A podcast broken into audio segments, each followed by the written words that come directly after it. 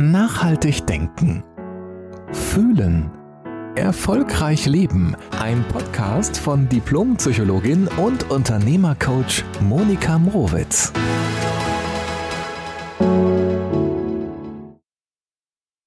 Hallo, ich grüße dich sehr herzlich zu einer neuen Folge, nämlich der 24. Folge, wie du deine Selbstoptimierung stoppen kannst.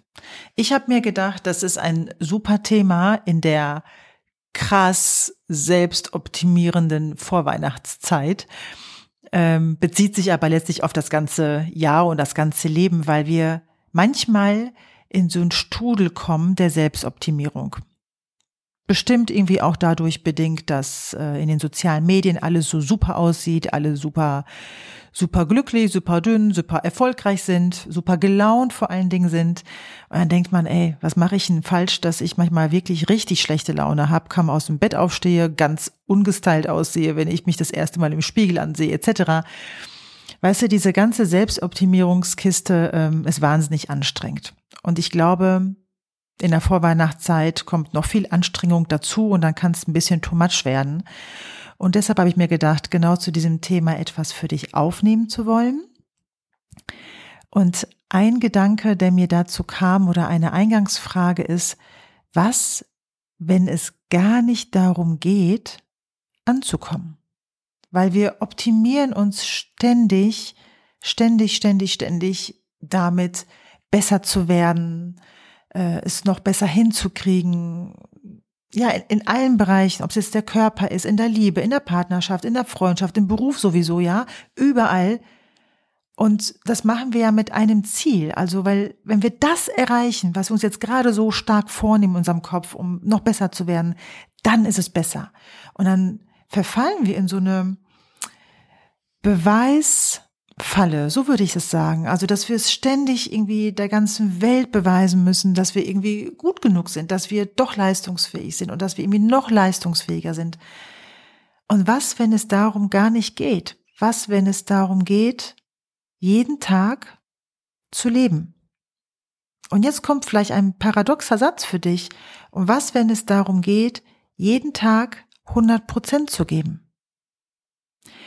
Und diese 100 Prozent meine ich so, deinen ganzen Einsatz zu geben. Ja, auch mit einer Freude für die Dinge, die du tust. Ich finde es überhaupt nicht erstrebenswert, irgendwie mich von 100 auf 70 Prozent runter zu regulieren, damit ich irgendwie mal einen entspannten Nachmittag habe. Nein, darum geht's nicht. Du hast immer deine 100 Prozent.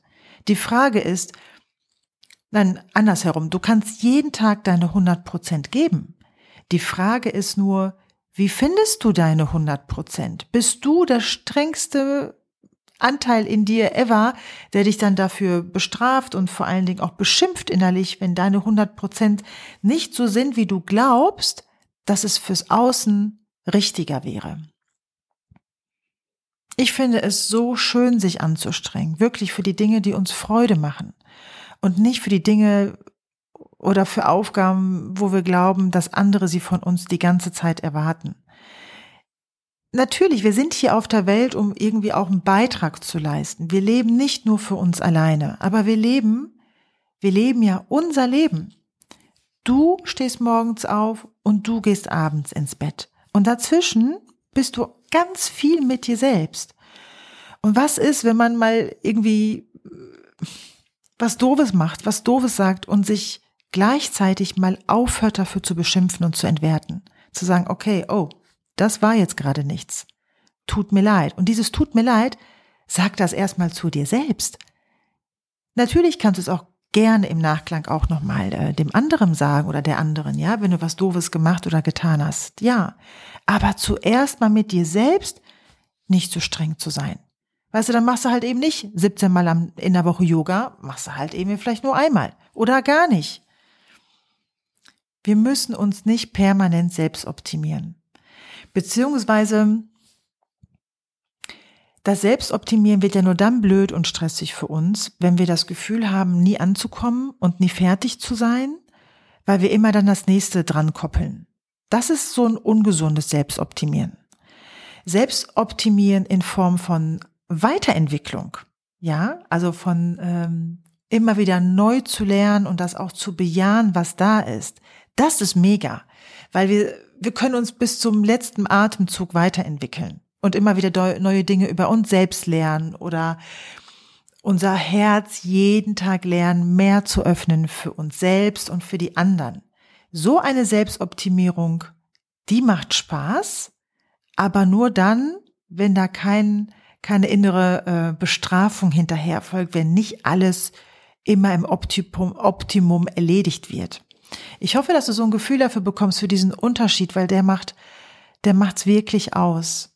Ja, weil manche Menschen, die steigen aus aus der Selbstoptimierung, aber reduzieren sich selbst damit und sagen, jetzt mache ich gar nichts mehr oder jetzt lasse ich den Bereich ganz weg oder jetzt gehe ich gar nicht mehr arbeiten oder ich gehe äh, gar nicht mehr zum Sport oder ich kümmere mich jetzt gar nicht mehr um, um Kontakte im Außen.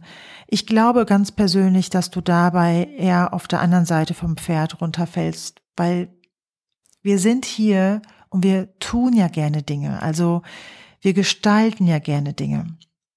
Die Frage ist, wenn uns, wenn es uns gar nicht mehr gut geht und wir so eine Reißleine ziehen müssen, was ja manchmal sehr sinnvoll sein kann, ist es wichtig herauszubekommen, was genau hat zu dieser tiefen Erschöpfung in mir geführt? Was genau hängt da eigentlich für ein Thema dran?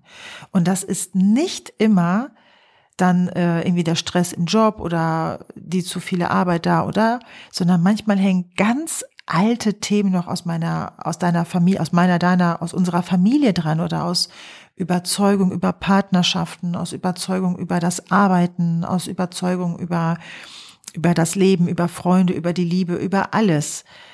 Nur sucht sich irgendwie unser Inneres immer ein Ventil und oft ist es tatsächlich dann so dieses total erschöpft sein im Job, dass gar nichts mehr geht und um aber wieder in dieses Schwingen zu kommen, gerne Dinge tun zu können, ja, wieder so ganz in die Kraft zu kommen.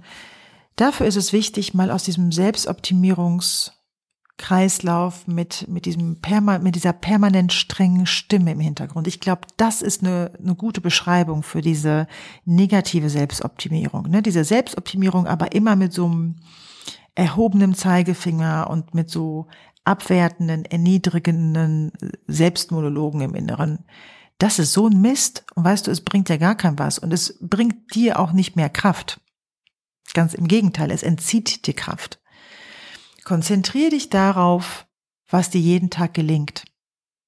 Und freu dich mal darüber, was dir jeden Tag gelingt. Mir hat letztens jemand gesagt, oh, deine entspannte Haltung hätte ich auch ganz gerne im Leben. Also erstens habe ich die nicht immer. Ich ärgere mich tatsächlich manchmal sehr, boah, ich kann mich sowas von ärgern. Aber was ich wirklich gelernt habe, da nicht mehr so lange drin zu sein in diesem Ärger. Und ähm, auch mit dieser Selbstoptimierung ist es ganz schön, so eine Unterscheidung in sich zu verankern. Ja, sich weiterzuentwickeln in für mich, ja, also den Prozess auch zu feiern.